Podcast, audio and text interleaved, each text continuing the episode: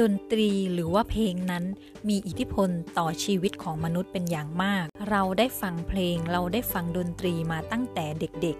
แต่ในตอนนั้นเราไม่รู้ว่าเราต้องเลือกฟังเพลงอะไรจึงจะดีต่อสมองจึงจะดีต่อใจของเรา เราสามารถที่จะเปลี่ยนพลังงานภายใน เปลี่ยนคลื่นความสั่นสะเทือนทางอารมณ์ และความรู้สึกของเราได้ด้วยการฟังเพลงหรือฟังดนตรี ลองสังเกตดูว่า คนที่ฟังดนตรีหนักหน่วง คนที่ฟังดนตรีสนุกสนานเร้าใจ หรือคนที่ฟังดนตรีเศร้าส้อย เขาก็จะมีอารมณ์ และความรู้สึกหรือสร้างสิ่งต่าง ๆ ในชีวิตีวิตให้เป็นไปในทำนองนั้น เรียกง่าย ๆว่าเราอินกับเพลงแนวไหนอินกับดนตรีแบบใด เราก็จะมีอารมณ์และความรู้สึก ร่วมด้วยไปกับเพลงเหล่านั้น ดังนั้นดนตรีนั้นมีทั้งดนตรีที่ดีต่อใจและดนตรีที่ไม่ได้ดีต่อจิตใจและสมองของเรา